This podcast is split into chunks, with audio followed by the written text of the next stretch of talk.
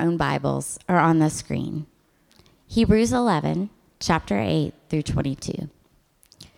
By faith, Abraham obeyed when he was called to go out to a place that he was to receive as an inheritance. And he went out, not knowing where he was going. By faith, he went to live in the land of promise, as in a foreign land, living in tents with Isaac and Jacob, heirs with him of the same promise. For he was looking forward to the city that has foundations, whose designer and builder is God. By faith, Sarah herself received power to conceive even when she was past the age, since she considered him faithful who had promised. Therefore, one man, and him as good as dead, were born descendants as many as the stars of heaven, and as many as the innumerable grains of sand by the seashore. These all died in faith, not having received the things promised, but having seen them and greeted them from afar, and having acknowledged that they were strangers and exiles on earth. For people who speak thus make it clear that they are seeking a homeland. If they had been thinking of that land from which they had gone out, they would have had opportunity to return. But as it is, they desire a better country, that is, a heavenly one. Therefore, God is not ashamed to be called their God, for he has prepared for them a city. By faith, Abraham, when he was tested, offered up Isaac. And he who had received the promises was in the act of offering up his only son, of whom it was said, Through Isaac shall your offspring be named. He considered that God was able even to raise him from the dead, from which, figuratively speaking, he did receive him back. By faith, Isaac invoked future blessings on Jacob and Esau. By faith, Jacob, when dying, blessed each of the sons of Joseph, bowing in worship over the head of his staff. By faith, Joseph, at the end of his life, made mention of the exodus of the Israelites and gave directions concerning his bones. This is the word of the Lord.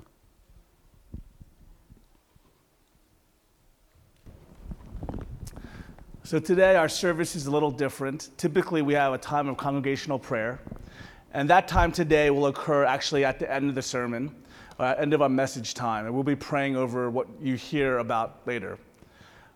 Before I start what is prepared today to kind of go over, I just wanted to share something that's kind of been on my heart. Yesterday was my wife and I our anniversary. Yeah, well, thank you. Um, we were having breakfast, and with Josiah, me, and my wife, we're having breakfast. And as we're eating, it was good food, and we're enjoying life and just being happy. And I just, just felt overwhelmed with just how full, just how full life felt. And in that moment, we were both, as we said our prayer together, as we were praying together, we were just praying, thank you, God, for how full life is. But here's the awesome thing. Here's the incredible thing by those who walk by faith. Here's the thing that is our reality for those of us who have faith in the unseen. For those of us who know Jesus, is that when we experience those times in our life when life is full, when we experience those good moments, you guys know what they are. When you taste that bite of great food, when your kid runs up to you and says, Daddy, when you, when you experience the sunset at a beach, when you experience these moments, for us, those of us who have faith, that's just glimpses, that's just a taste of future glory that is ours. That's just a glimpse of a future heavenly reality that is ours. And it points to the goodness of the giver of those gifts. But here's also the flip side when we experience suffering and pain and loss, when we experience physical illness and hurt, when we experience the loss of our loved one, when we experience the loss of a job and security. When we experience the worst this world has to offer, for those of us who have faith, here's what we still have. Here's still our reality. Those of us who have still faith that says there is hope coming, there is a better future coming. We're not going to dwell in that reality. We're going to live in a different one. And for those of us who have faith, then all those sufferings, all the pain has a purpose in shaping us and pointing us to a bigger picture to a greater God and to a bigger promise. So here's the cool thing for those of us who have faith, no matter if the sun is shining or if it's storming, no matter if you're so full or you're starving, our reality ultimately is incredible glory, amazing hope, and eternal goodness for us. How can we not then, by faith in the unseen, be joyful every day? Amen? Amen? This is where we're at here in Hebrews. We've been in Hebrews for since a long time now, it seems like. We've been in Hebrews since the beginning of the year, in the book of Hebrews, and we're finally kind of getting to the end of the book. Chapter 11, so there's only 13 chapters in Hebrews. So it's like, oh, you, some of you are like, yes, we're almost at the end. But we're almost there. The end is nigh, and I hope you've gained so much by this incredible book. And here's where the, the audience, the, the, the purpose of the author over and over again is speaking to a bunch of young Christians who have been through persecution and suffering, who are currently facing it, and who's going to actually face even more so in the near future. These group of Christians are in this time of suffering, this time of tribulation, this time of difficulty, and they're questioning, uh, it's not as great to be a Christian as I thought it was going to be, right? They almost maybe could feel like there was a bait and switch. I thought life was going to be easy. And can I tell you guys this? If somebody's ever told you that, hey, you become a Christian and all your problems are going to be solved, they were lying to you. Right? If somebody says, hey, become a Christian, then all the stupid decisions you've ever made in life and all the issues that you ever faced and all the problems going on, that's going to be all wiped away. It doesn't work like that. I'll tell you this when you become a Christian by faith, you'll still face tribulation, you'll still face sorrow. But here's the difference you have hope in a better future. You have not just hope, a belief and a trust that that beautiful, better future is yours. So you can endure anything. Many of these young Christians were persecuted. Some had suffered the plundering of their homes, the imprisonment, and even death. And they were saying this I don't why do I have to face this uncertain future? And they might have even been questioning. It seems like those in the Bible, heroes in the Bible, like Noah, his enemies were wiped out, or Moses, the Red Sea happened. I mean, Daniel, the lion's mouth, mouth was shut. Why am I still suffering? Why am I, God, why aren't you rescuing me out of this? And it doesn't seem like that's the way it is. And the writer of Hebrews is getting you to this point. He's saying, hey, I want you to know that Jesus is better better than everything you've experienced, better than going back to the Mosaic law, better than going back to those who practiced the law. He's better than the prophets, he's better than the kings, he's better than the emperors. He's better, he's worth more. Because he brings you to God. And that reward, he is our great reward. And he's bringing them to this place where all these people who know this, they know the stories of the heroes of the old. And so he's bringing them to chapter 11. He's saying, guys, guys, let me tell you, the four minute mile has been broken. There are people who run the race. You guys can run the race too. And here's what they did their life wasn't perfect, their life wasn't easy, but they had faith. They believed and they trusted. They were rescued from, there were some, yes, that were rescued from captivity, but there were others who were sown in too. Yet they all lived great lives. They weren't ruled by life, they ruled their lives. And you can too if you live a life of faith. Last time I preached two weeks ago, we established that faith is believing and trusting. Not just one of those things, not just believing, but believing and trusting in the person of God and his promises. These great heroes of faith believed and trusted, an active trust, and it was credited to them as righteousness. Last week, Pastor Danny preached on Noah. And we saw that by faith, Noah built an ark. By faith in the unseen, because there was not a cloud in the sky, he built an ark. We heard from Pastor Danny about this covenant that God gave unto Noah, a promise, a contract. And here's what, in essence, what that promise was it's a promise to preserve the stability of nature so that God can work out his redemptive plan. I'll say that again. That's a quote by R.C. Sproul is that it's a promise to preserve the stability of nature so that God can work out his redemptive plan. And the symbol of this promise is a bow. Remember, Daniel was talking about a bow and how is where was the bow pointed? Anybody remember this? Where was the bow pointed? Where? To God, right? The opposite way a covenant should go. It was pointed at God. Now we're looking at Abraham. And Abraham, we see another promise given. Abraham was promised land, descendants that will be a blessing to the nations, and most importantly, Abraham was promised God himself. He says, I will be your great reward. This type of promise, this treaty, this covenant was often upheld through a ceremony. So this might be a little graphic, so I'm just going to warn you ahead of time. But in Genesis chapter 15, God tells Abraham to cut up various animals and to lay their pieces side by side with a pathway between the pieces. This seems weird, an odd command. God telling God, Abraham to cut up animals and open them up. By the way, just to throw this out there, this that actually message was actually a message I heard somebody preach at a wedding. True. I was at a wedding, longest wedding I've ever been to and two people fainted. Groomsmen and bridesmaids. Dead serious. I'm not even making that up. And I'm sitting here listening to the pastor preach, and he's preaching about, yeah, and then there were blood, there was guts, and they, I'm like, I don't know if the bride okayed this.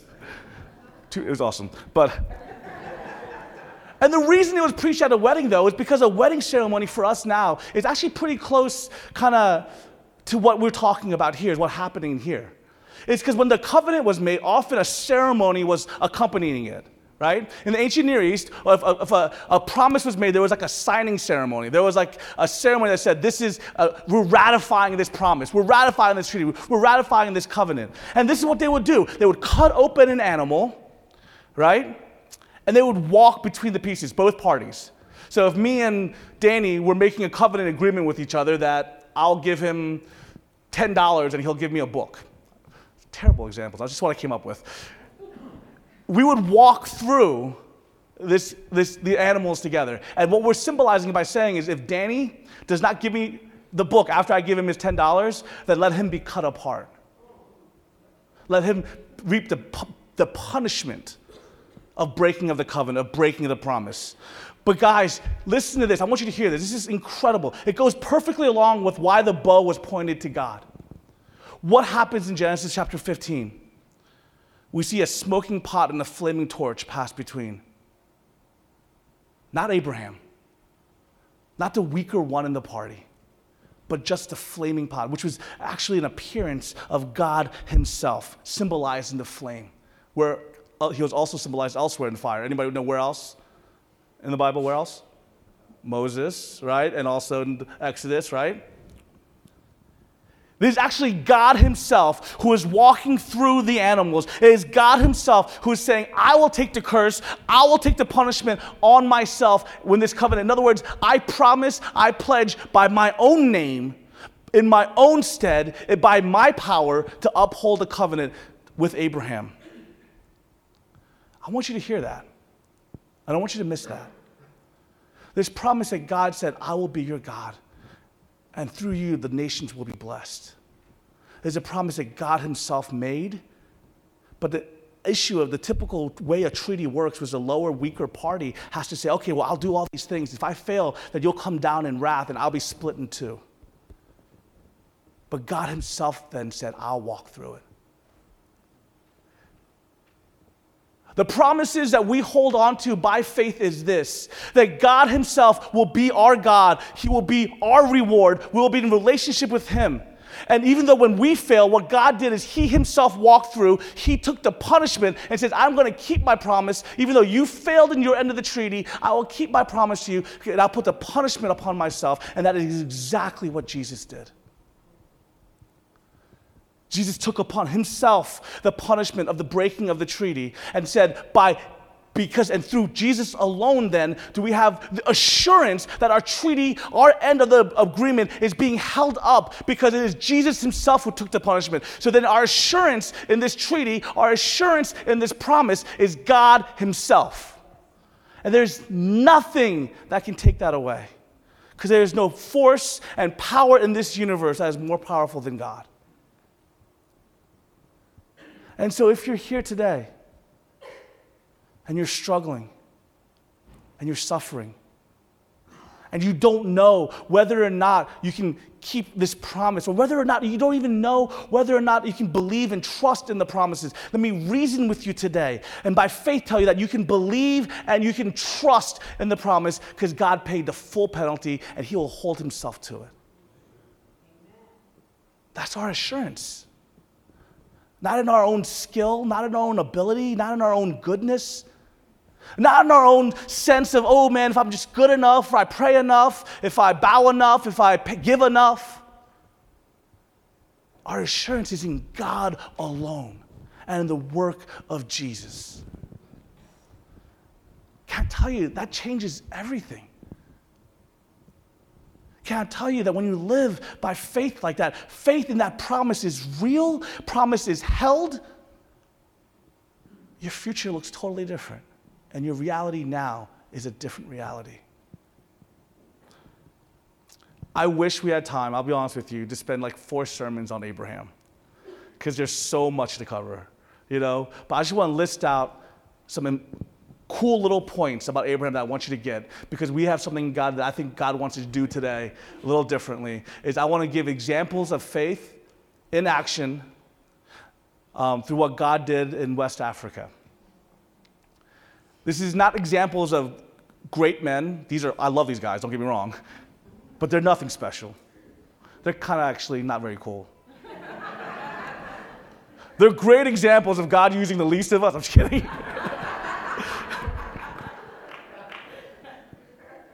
but I want you to see them as what God does when you move by faith.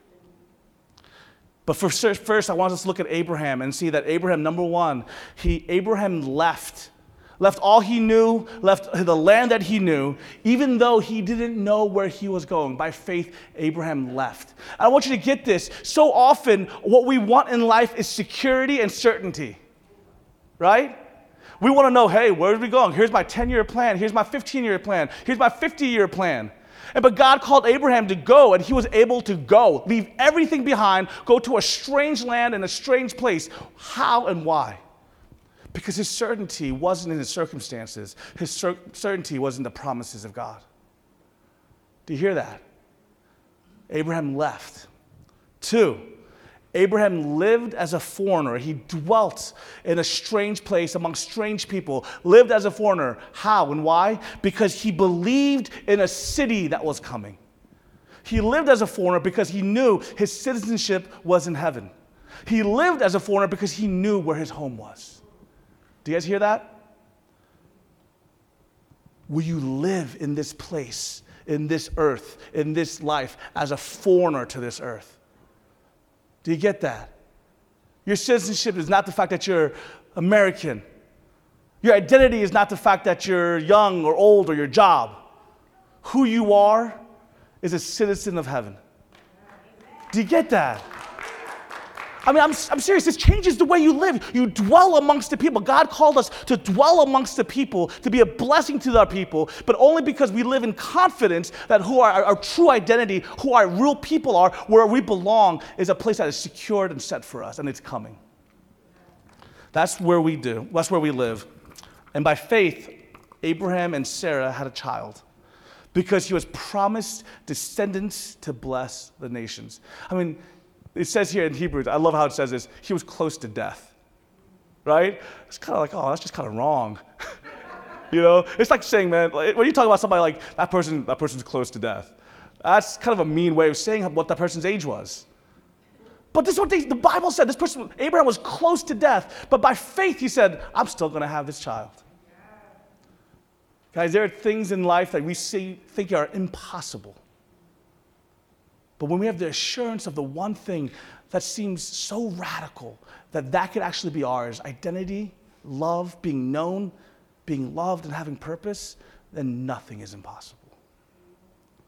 And last, Abraham, by faith, offered. He offered the most precious thing to him. He offered his son. He offered everything, everything that was of value. He even said to God earlier, He said, God, you're going to bless me. That's all well and good. I'm going to have land. That's well and good. But what worth is it if I have, I don't have any descendants? And God's not going to give it to you. You're going to bless the nations through it. And here's what Abraham said. Then this one thing that he valued, his son, he said, All right, God, he's yours. Because he reasoned, hear this, I love it, because he reasoned that even God may, can raise him from the dead. Now, mind you, this is not a proponent. Not, never, do not offer a child in sacrifice. Hear this very well, all of you. If you hear a voice telling you to offer your child in sacrifice, no. Just gonna say it right now. No, it's not God. Here's why. I'll tell you why. Because the Bible, we use the Bible to uh, anything that we feel God is telling us, you bring up to the Bible. The rest of the Bible says not to do that, so don't do it. But what happened in the ancient Near East at the time, that was a common practice. It was actually a common practice to offer human sacrifices for rain, for fertility, for crops. And Abraham, in this process, saying, This is not right, this doesn't seem right, but God, if you're telling me to do this, I'll do this because I reason, because I believe, and I trust that you said through this boy that descendants will bless the nations. So he reasoned and said, God can even bring him back to life. My God is more, more powerful than even death itself. And so Abraham was willing to offer. Guys, what this is telling you is by faith he offered. Guys, by faith do you reason that God can even bring life, dead back to life?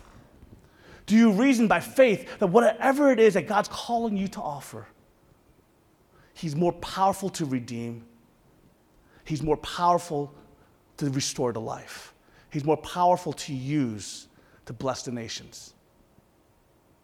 Do you hear that? You live and move by faith because we believe in God and we trust in His promises. We are assured through his promises. And that shapes and moves the way you live. This is called the Hall of Faith because these are examples of men and women of faith who lived not, not actually seeing um, the future reality yet, but believing in the promises of God. And they moved and they lived Guys, some of them, yes, they were taken out of the lion's den. Some of them were rescued, and some of them were placed in high positions, but some of them were sewn into. Some of them were thrown to animals. Some of them had to hide in the world. Some of them suffered. But they all lived by faith because they all have believed in the better promise that God's given us. And they are examples for us not people who are out of reach. They're not heroes because they're so much better than us. Like I said, we're gonna have, I'm going to hear examples of the least of us, how God used them. So I'm going to let them actually speak now and share with us. Pastor Josh is going to first set the, the background setting for what um, God has been doing.